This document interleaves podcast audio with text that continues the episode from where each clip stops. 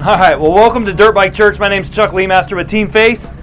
Always a pleasure to be here with you guys, and uh, what a beautiful, beautiful place to do this thing at. Uh, you know, I, I, I, say this every year that we're here, but I grew up just over the mountain here, and uh, not too far away from here, in a little place called Richburg, New York, and, and it's nice to be home. Um, unfortunately, just because I grew up in the area doesn't mean that I can ride this stuff the way that some of these guys do. But uh, it's, it's, it's great to be here. Lord, thanks a lot for today. Just thanks for using me as your minister and, and a message, a messenger of your gospel. Uh, I just pray that you will anoint me right now, that I'll have the right words to say, that uh, that I'll convey the message that you've put on my heart, and that I'll do so in a way that will draw people to Jesus. That is my ultimate heart. So just open the eyes of our heart and uh, bless this time together in Jesus' name. Amen. All right, well, uh, a little bit about me. I've been, this is my 10th year doing GNCC Church. And uh, I've been able to be on this series since 2009. In 2010, I went full time with the ministry of Team Faith. The, in 2009, uh, I was actually working for Yamaha. I was a district manager in Tennessee, and I'd cover dealers in Tennessee and Kentucky. And in 2010, some uh, some job changes came along, and I was able to go full time in the ministry with Team Faith. So not just do GNCC, but I was able to go out and do uh, do some arena cross races, be the mechanic on arena cross. But the first job that I did, the first task that I had when I was went full time with Team Faith was to go to X Games out in Los Angeles in 2010. And so uh, I team drove the rig. We've got this big Kenworth rig, and I drove that all the way across the country. Get out to X Games in LA. It was one of the coolest. It'll probably be one of the coolest memories that I have for the rest of my life. Being able to do that, that was really really cool. But while we were there, like we do anywhere that we go, whether it's GNCC or Arena Cross or wherever we are, we always wanted to bring the church to the racetrack. And so at X Games, we had uh, chapel services every night for what whoever athlete, you know, whatever athlete wanted to come and hang out with us was welcome to come. Of course, it was only the moto people. We just don't seem to have that connection with uh, with BMX and skateboard and so forth because we know moto. And so, you know, there were some uh, freestyle guys that would come. A lot of the Metal Mulisha guys actually would come hang out with us a little bit. We had that common ground of freestyle motocross, and uh, our rider at the time was Kevin Johnson, who was our arena cross guy, but he was also there to defend his, his gold medal that he won in speed and style back in 2008. So we're having chapel one night, and our guy Larry Dean, we call him our road pastor. He goes on the road with us and he ministers to us inside the vehicle, but also when we're out here uh, having church, dirt bike church or whatever you call it, Larry will often be the one that brings brings the word. And I remember this specifically that we were sitting out there in LA, and Larry made the comment. He said, "We don't know who's going to still be here 10 years from now." And he was talking about faithfulness to the Lord and perseverance and continuing on. And he made the point that, man, we don't know who's going to be here in 10 years. Well, out of Team Faith, there was myself, there was Brian O, the guy that started Team Faith, there was Larry, our writer Kevin Johnson, and we had one other rider there that was riding uh, one of the different disciplines in moto. And uh, I look around and I say, you know, Larry's right. I don't know. Man, I sure hope and I sure pray that I'll be here in 10 years. Well, here we are, eight years down the road from that moment. I'm still here. Larry's still here. Brian's still here. Kevin Johnson's still a big part of the ministry, still serving God. But our second rider, he fell away. And he's off and running. He's kind of doing his own thing. He's living a he's living a wild life that you would never recognize as he was wow, he was at X Games with Team Faith back in 2010. You would never guess that now. And so my heart's desire always is to reach people who are far from God. And that's what we do with Team Faith is we bring the church to the racetrack because we want to show partly we want to show that real Christians live real life. You know, it's not just a bunch of church nerds hanging out here underneath the tent. I mean, we've got some people that know how to ride dirt bikes and we know how to crash. And oh, was I choking up? Yeah. it was obvious. Thank you. But real Christians know how to live life, and that's what we're out here doing. We're racing dirt bikes and four wheelers and UTVs, and we're living life to the fullest. But who's going to be here in 10 years? How's your heart doing? It's kind of where I want to go tonight. And so I, re- I, remember it wasn't very long after that uh, that X Games experience. I was sitting in church. I was I was able to make it to church on a Sunday morning, and I was sitting there before the service started, and I had my Bible in my lap, just kind of just kind of thinking and praying before church, and and it hit me that the reason You know, the purpose that God has, has given me for my life is to use my life experiences as an open book to inspire and encourage other peoples to go all in for Jesus Christ. And so that's what my mission, that's what my whole purpose in life has been all about is to encourage people that man this this is life right here. Take hold of it. Take Jesus, take him firmly in your heart and go all in. And so I know that for a lot of us, you know, certainly over the years, we've met those people who have fallen away, and, and we say, oh, those hypocrites. And I can think back over the years of all the, all the Christian leaders that have had a position of leadership, and then you hear about they had an affair, or they had tax evasion and end up in prison, or they had whatever. And, and you can count me in that. You know, I was I was I've been a Christian since I was about 12 years old, and there came a time where I was off and running wild also. So where am I going to be in 10 years? I hope I'm still right here. I pray that I am still right here. But that's that's what we're going to look at tonight. We don't know the, the future. How do you go from being I am sold out for Jesus to becoming that person like, ah, uh, yeah, whatever. How do you avoid that? One thing that's going to be on my gravestone, and I hope it's not anytime soon, but probably will be carved on my gravestone, is on purpose for a purpose because I say it all the time that God created you uniquely and specifically on purpose because He has a plan and a purpose for your life. And so, as we have that in the back of our head, we can start to dig in that we were created on purpose and for a purpose. You might not know exactly what your purpose is. Maybe it's not to be having Dirt Bike Church on the world's greatest off road series ever. Maybe that's not your purpose. That, fortunately, that is my purpose. I know that is exactly what God's called me to do. So I get to be here and do that. But if you don't know exactly, man, why did God create me? I can give you a little hint. Paul gives us a little hint. Paul the apostle, he wrote a letter to the church in Galatia back in the first century, and in Galatians 5:22, he says this, he says, "But the fruit of the spirit, the result of having the Holy Spirit in our lives, and how do we get the Holy Spirit? Is through Jesus. Jesus said, When I leave, I will send you the Comforter, the Spirit of truth. He will be in you, the Holy Spirit. So he, Paul starts out, he says, The fruit of the Spirit, the result of having Jesus Christ as your Savior and having the Spirit in your life, the result of that is love, joy, peace, patience, kindness, goodness, faithfulness, gentleness, self control. Against such, there is no law. Like these things aren't against the law. Matter of fact, these are the things that we all want. We all want love and joy and peace in our lives. But when we take control of life and we live for ourselves, you know what we get? Well, Paul says, I don't even have to tell you what you get. It's self evident what you get, but I'll give you a quick list. He says, What you get is immorality, impurity, sensuality, strife, jealousy, anger, drunkenness. It comes from that, that me first attitude. I'm going to do what I want to do because this is what I want to do, and this will make me happy. I hope. I think. At least that's my plan. I'm going to be happy by doing it my way. And what do we end up with? We don't end up with love and joy and peace and all the things that we're actually after. And so none of us, none of us that have claimed Jesus Christ as our Lord, none of us would ever willingly turn our back on those gifts that God gives us love, joy, peace, patience, gentleness, kindness. We would never just walk away from that on purpose. And yet we do. And yet, I'm even in peril, even today, of walking away from that. That's why this message, as I was going through, as I was going through and praying about, well, Lord, what should I be speaking on this week? And I came across this passage, and it hit me. Just hit me that, man, that could be you. You remember what Larry said back at X Games. So, without further ado, let me dig into it. If you're if you're following along, I'm going to go to the Old Testament to Second Chronicles chapter 14. And if you've been around church culture at all, you say Chronicles. First and Second isn't that the aren't those the boring books in the Old Testament that talk about so and so begot so and so begot so and yeah, it's it's all of that boring stuff and more. You get to find out all about the temple that Solomon built, but you also get to find out about the history of Israel because it gets into some interesting stuff about some of the kings that ruled Israel and Judah. Matter of fact, you have to have context for every time you pick this up. Every time you pick this up, this is the story of God.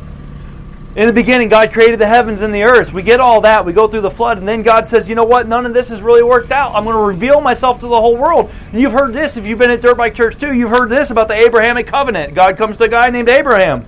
He says, I'm going to do something through you, Abraham. I'm going to reveal myself to the whole world, and through you, you're going to have a nation, many descendants of people. You're going to have your own land. Through you, the whole world is going to be blessed. And we're blessed today because Jesus was from the line of Abraham. And Jesus was also God's own son who, who died for our sin, buried, resurrected again. And now the whole world has hope through Jesus. And so the story of God, as it's written through the, through the ages and through the pages, is all through here. And so as we open up Second Chronicles chapter 14, it goes like this. It says, Abijah slept with his father, meaning that he died. Abijah, he died. Okay? That's the way that it says. Matter of fact, Abijah was the great grandson of King David. Last couple of weeks we've been talking about David, David and Goliath, and then we talked about David how he was he was running and he went, went running to Gath, but then he came, kind of got his act together, and he became the greatest king that Israel has ever had. Well, after David came his son Solomon, and during Solomon's reign there was 40 years of peace and prosperity. 40 years of real good times for Israel after Solomon. Solomon, though, he's an interesting guy. If you ever get a chance to study him, he wrote the book of Proverbs. And then he says, My son, at all costs, pursue wisdom. And then later in Solomon's life, he forgot all about that and he started pursuing his own interest. Well, his son, Rehoboam, didn't take his father's advice to heart. Rehoboam, when he took the throne, he says, Man, y'all think that my dad taxed you really bad? Wait till you see what I got. And he doubled their taxes, and all of a sudden, there was a civil war and there was a split and the ten northern tribes became known as Israel, and the two southern tribes, because there was twelve tribes total, the two southern tribes of Judah and Benjamin became known as the nation of Judah. And so as Rehoboam had the opportunity for this whole country, his stupidity and his pride split it. And now all he was left with was the southern kingdom. After Rehoboam died, his son Abijah became king, and Abijah was a pretty good king but there was a lot of war and a lot of strife. Abijah died. It says he slept with his fathers. After that, Asa, his son, reigned in his place. In his days, the land had rest for ten years. And Asa did what was good and right in the eyes of the Lord his God. He took away the foreign altars. He cut down the Asherim poles. He commanded Judah to seek the Lord, the God of their fathers. In other words, he led the nation into the ways of the Lord, into righteousness, and it was good. Verse 6 says, He had no war in those years, for the Lord gave him peace. It's interesting that as you seek God, the author of peace gives you peace as you seek Him. And what is it that we're after? The fruit of the Spirit is love, joy, peace. And so, as Abijah led the country, and he's pursuing God and he's seeking God, there's peace in the land for 10 years. Asa said to Judah, He said, Let's build cities and surround them with walls and towers, gates and bars. The land is still ours because we have sought the Lord our God. We have sought him, and he has given us peace on every side. It's interesting, he says the land is still ours. You see, it had been a tough time for the nation of Judah. It had been a tough time ever since that split. There had been wars with Egypt, and there had been still continued civil wars with Israel. But here they've had 10 years of peace and, and, and Asa says, the land's still ours, but there's a job to do. Let's take advantage of this time of peace. Let's fortify our cities. Let's build things up. Let's take advantage of this opportunity. And to the best of our ability, to the best of the resources that God has given us, let's make the most of them. I know all about that. Your resources might be limited, but let's make the most of them during this time that we have, during the opportunity that we have right now. And so they built and they prospered. He had an army. 3,000 men from Judah and 2,800 from the tribe of Benjamin. He was prepared as best as he knew how to the limits of the resources God had given him. He had done a great job. And then, the largest invading force ever recorded in Bible history comes up against him. Zerah from Ethiopia comes up against little old Judah, who has an army of about a half a million people, comes against them with an invading army of a million soldiers. That's a two to one odds. Has anybody has anybody here? I just came across this movie recently. It's called uh, Twelve Strong. Anybody heard of it? Man, I recommend. I don't. I can't. I cannot vouch for the language. It's probably rated R, but uh, it's about it's about right after 9/11. The towers came down. It was a it was a, a, top secret mission. This has just recently been declassified. But special forces troops were were mobilized out of Fort Campbell, Kentucky, which is just up the road from where I live. So some Green Berets were sent over to Afghanistan to go and uh, take care of business with, with Al Qaeda. And I'd never heard about this before. It was 12 men, hand selected 12 men. And as they're getting their briefing, they said, Well, how many men are we going up against? And they said, Well, uh, in this area that you guys are going into, there's about there's about half a million Al Qaeda and Taliban in this area. And so in the movie, one of the uh, one of the Green Berets says, "Huh, fifty thousand to one." You know what we call that? A target-rich environment. and it's an amazing story. It actually doesn't have much to do with our message tonight, but I'm just thinking about this as as Zerah the Ethiopian comes in with a million people up against he outnumbers Judah two to one. I'm like, well, target-rich environment, right? But that's not how Asa confronted it. Asa, to his credit, Asa cried out to the Lord his God, O Lord, there is none like you to help. Help us, for we rely on you, and in your name we have come against this multitude. O Lord, you are our God. Let no man prevail against you. Great prayer. It's a great prayer that, hey, this is something that's out of my control. You've heard that God will never give you more than you can handle. Well, that's, that's actually false. God will absolutely allow things in your life that are more than you can handle. He'll allow Zerah the Ethiopian to come against you with a million strong army. Because who's God of all? God, Yahweh, the God of Israel, the God of Judah here. And so, so Asa calls out, and we aren't told how, but we are told that God answered. The Lord defeated the Ethiopians before Asa and before Judah, and the Ethiopians fled. You see, Judah had a great victory that day. As a matter of fact, along with that victory, not only did they demolish the troops of Ethiopia, the million troops of Ethiopia, but they got all the spoils of war. They got livestock and sheep and camels. Says that the, the, the, king, the Ethiopian king, had 300 chariots, and now all of a sudden they got chariots too. Spoils of war they're able to bring back over to the back into their land of Judah. And it's a huge victory. It's a mighty victory. They gave, they called on God. Asa called on God, and God answered, and God delivered. And then something very unexpected happens. We roll over to chapter 15 and verse 1 as they're coming back from this huge, huge victory. Says that the Spirit of God came upon Azariah, the son of Obed, and he went out to meet Asa. In other words, Azariah is a prophet. And God comes to his prophet Azariah. He says, Go out and give Asa a warning. What's a warning all about, man? This guy, he's living into what God, the purpose that God gave him. He's leading the nation in righteousness. He's doing a great job. He goes out, he has this huge, huge monumental victory. And then God sends a prophet, Azariah, to give him a warning. What is that all about? If you talk to any pastor or evangelist or missionary or anybody that speaks publicly on Sunday morning, like at a church, if you'll ask any pastor what the worst day of the week is, what's the most, when is it that you struggle with temptation the most? Their answer will be Monday. It's always Monday. It's after that peak, it's after that mountaintop experience. It's after it's after the victory of the battle that we let our guard down and all of a sudden temptation comes rushing in. All of a sudden with our guard down, it's like sometimes Sometimes our Christian leaders, myself included, get blindsided on Monday.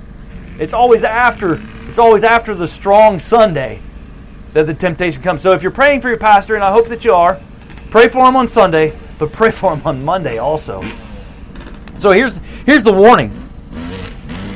Azariah comes to Asa and he says, The Lord is with you while you are with him. If you seek him, he will be found by you. But if you forsake him, he will forsake you. You know, it's interesting. Anyone who ever seeks God, God always finds them. Anyone who seeks God, God always finds them. But if you don't seek God, you never get found. So Azariah makes a point of that. If you seek God, he will find you. The Lord is with you. If you seek him, he will be found by you. If you forsake him, he will forsake you. And then he goes on and he says, Remember your ancestors? How your ancestors were always wishy washy. They were up one day and they were down the next day. They were living for God, and then they weren't living for God. And then when trouble came upon them, they would cry out to the Lord. The Lord would answer them. In those times, there was no peace. But you take courage. Do not let your hands be weak, for your work shall be rewarded. Interesting. There's no peace when you're not pursuing God there's no peace. Then he says, Don't let your hands be weak, your work will be rewarded. In other words, keep your guard up. Keep your guard up. Keep doing the task that God assigned to you. Keep living into your purpose. Asa, You've done a great job here. If you keep seeking God, He will keep finding you. Keep doing the task that God gave you. Remember to keep Him first. Asa heard these words and he took courage. You know, after what were they doing before the war? They were building, they were fortifying, they were using their resources the best of their ability. What happened after the war? Their resources grew exponentially. They had a lot more to work with. And then a warning comes Always keep God first. Keep pursuing God. So Asa heard these words. He took courage. He continued his work.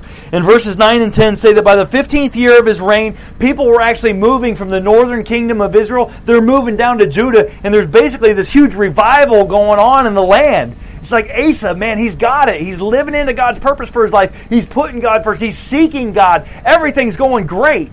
And then, unfortunately, the scripture goes silent. The next thing that we read about him as verse 19, it says, There was no more war until the 35th year of Asa's reign. So in that one verse, all of a sudden, we skip 20 years. We go from year 15 all the way up to year 30, 35. In the 36th year, Baasha, king of Israel, the northern tribe, king of Israel, went up against Judah. And so Baasha the king comes over into Judah and he builds the city of Ramah, about five miles from Jerusalem. He builds this city and he fortifies it and he cuts off the trade route that runs between Judah and Israel. And Baasha is getting ready to wage war against Asa. So there's going to be another civil war. Baasha is coming after him. And Asa, the hero of our story, who last time when he was facing a million men, he fell on his face before God and said, God, this is a situation that I cannot handle. Asa, this time, after 20 years of peace and prosperity, after the prophet Azariah warned him, this time, when adversity comes along, Asa says, I got it. I can handle this. And he goes into the temple of God that his great grandfather Solomon had built. He goes into the temple. He takes all the silver, all the gold, puts it in a big old cart, and he sends it off to Syria. He sends it to the king of Syria and he tells the king of Syria, he says, Hey, look, I know that you have a peace treaty with Israel and you have one with me also, but look, I'm paying you a whole bunch of gold here. Break your treaty with Israel and fight on my behalf. And so the king of Syria says, Hey, I'll take that. So Ben Hadad, the king of Syria, goes and attacks cities within Israel. And Baasha has to withdraw from, from Ramah. you like how it all rhyme and reason there and has to go back up into Israel. And therefore, Judah is saved. And Asa thinks that he's done a great thing. Unfortunately for him, God sends Hanani, the seer, a prophet, sends another prophet to Asa. Asa and the seer, the prophet says, This is what God says, Asa, because you relied on the king of Syria and did not rely on the Lord your God, the army of the king of Syria has escaped you. Wait a second, what? The army of Syria has escaped you? I thought that it was Israel that was coming down. God has a plan and He has a purpose. You were created on purpose for a purpose. God had a plan to take care of Syria. But Asa didn't have any part of it. Asa didn't get to live into that plan because he did it his way. Hanani continues. He says, Don't you remember 25 years ago when the Ethiopians came against you and what God did on your behalf there? You relied on the Lord and He gave you victory. And then comes this very, very famous verse. I actually referred to it a couple weeks ago. Second Chronicles 16 9 says, For the eyes of the Lord run to and fro throughout the whole earth to give strong support to those whose heart is blameless to Him. The eyes of the Lord roam to and fro. In other words, Asa, God's here to give support to you. If you're living into His purpose, what is He going to give strong support to? To the purpose for which He's created you. And He's been looking all over for people that are willing to step into His plan for their lives. And as this situation arose, God had a plan. He had a purpose for you, Asa. And as He as He looks the whole earth, your name never came up because you said you'd do it your way. And now you've lost this huge opportunity. Not only have you lost this opportunity, but now you're going to be at war all the rest of the days of your life. The next verse says Asa was angry with the seer and put him in stocks in the prison. what are the fruits of the Spirit? Love, joy, peace, patience, kindness, all those good things, the things that we want. Peace is a fruit of the Spirit. Peace is something that Asa used to have. What's the opposite of the fruit of the Spirit? It's those things that, that we get as a result of our own doing immorality, impurity, sensuality, strife, jealousy, anger. what did Asa do? He got angry. And he throws the prophet in prison. And it says that Asa inflicted cruelties on some of the people at that time. Man, to go from here to being God is God being down here, like, yeah, whatever. And then having to live with the consequences of your own actions and being angry and bitter None of us want to go from here to there, and yet it happens. Do you remember David? We, we touched briefly on it. David, David was a great king. He had some personal failings. His uh, his le- his legacy is always tainted by that affair that he had with Bathsheba, and uh, so it's written in, in the record books that David was a great king, except for that incident with Bathsheba and Uriah. David later on, after he'd had that uh, affair with Bathsheba, Nathan the prophet comes to him and tells him a little story. He says, David, there's, there's this rich guy out there that had a bunch of sheep, had a whole bunch of livestock, and the neighbor had one little old sheep. The rich man had some people over for dinner one night and decided he wanted to have sheep for dinner, but he didn't want to kill any of his own sheep, so he sent his servants over to the poor man's house and took their sheep and butchered that sheep and served it to his guest. And David at that time said, That man deserves to die. And Nathan the prophet looks at David and says, You are that man. Now, just to be clear, David didn't actually steal somebody's sheep. the, the prophet is saying that you're that man because you stole somebody's wife. David, what makes him a man after God's own heart is because in that moment, David didn't get angry and throw the prophet in prison and put him in stocks. David said, I am that man. And David repented and he turned. What we're seeing with Asa here is that even when he's confronted with his sin, even when he's confronted with his hard heartedness, he will not relinquish. He will not say, I am that man. In the 39th year of his reign, Asa was diseased in feet, in his feet, and his disease became very severe. Yet even in his disease he did not seek the Lord, but sought help from physicians. Don't take this verse out of context. I've heard people say that, oh, you should never go see a doctor. If you have faith, don't go see a doctor. That's not what this verse is saying, okay? put it in context back in the day back you know 3000 years ago when this story was taking place a physician or a doctor was a mystic for the large part they were mystics they were uh, satan worshippers they were you know witchcraft doctors and so Asa is putting his confidence in them but even if it was a legitimate doctor what as a christian what's the first thing we should be doing it's the first thing most of us do is we pray we pray out to god god help me in this situation there's nothing wrong with going to see a doctor, but there is something severely wrong with Asa's heart right now. He did not seek the Lord, and that's kind of the point of this whole message. Is where is your heart? There's another there's another saying that gets uh, circulated around all over the internet and through Christian circles, and, and that is follow your heart. that is absolutely terrible, disastrous advice. Don't ever follow your heart. Jeremiah chapter 17 says, The heart is desperately wicked. Who can know it? The heart is deceitful. It will trick you. The, if, if you've given somebody that advice, follow your heart, it's okay. Now you know better. Don't ever give that advice. Solomon says that the, the Lord turns the king's heart, whichever direction he wants to go. I remember in 2006, when I was living deep in sin. I was that I was that hypocrite who had claimed the name of Jesus Christ, but I had turned my back. I was Asa at this time in my life. I was out there doing my own thing. I was reaping the benefits of my, my me first attitude. I was reaping the uh, the fruits of jealousy and bitterness and anger and all those things. And I happened to think one day that you know God hardened Pharaoh's heart. If you remember the story of the Israelites when they were slaves in Egypt uh, God sent Moses to, to go to Pharaoh and say, Let my people go. But God hardened Pharaoh's heart. And I thought, oh man, what if God hardens my heart? There will be absolutely no hope for me whatsoever. Because there was no hope for Pharaoh. And I started to say a prayer that day. I didn't really want to talk to God in that moment. But I did say, God, if you want anything out of my life, you're going to have to change my heart. My heart is very hard right now, and I'm angry. I'm angry at you. I'm angry at pretty much everybody. But if you want anything out of me, you have to change my heart. Every once in a while, from that day forward, I would pray when I could. I would just say, change my heart. I'm thinking the whole time that God, if you want me to be a church nerd, go to church three times on Sunday morning and once on Wednesday, maybe on Thursday. If you want me to be that kind of person, you're going to have to change my heart. Almost like a challenge to God. You'll have to change my heart. I had no idea that this is what He wanted for me. This is awesome. But I said, God changed my heart, and finally one day it did. It did happen, and I broke my whole heart, broke, and I cried. I cried out to God. It was funny because the third day song came on the radio, "Cry Out to Jesus," and it just touched my heart. Man, the waterworks flew. Greatest moment of my life, probably.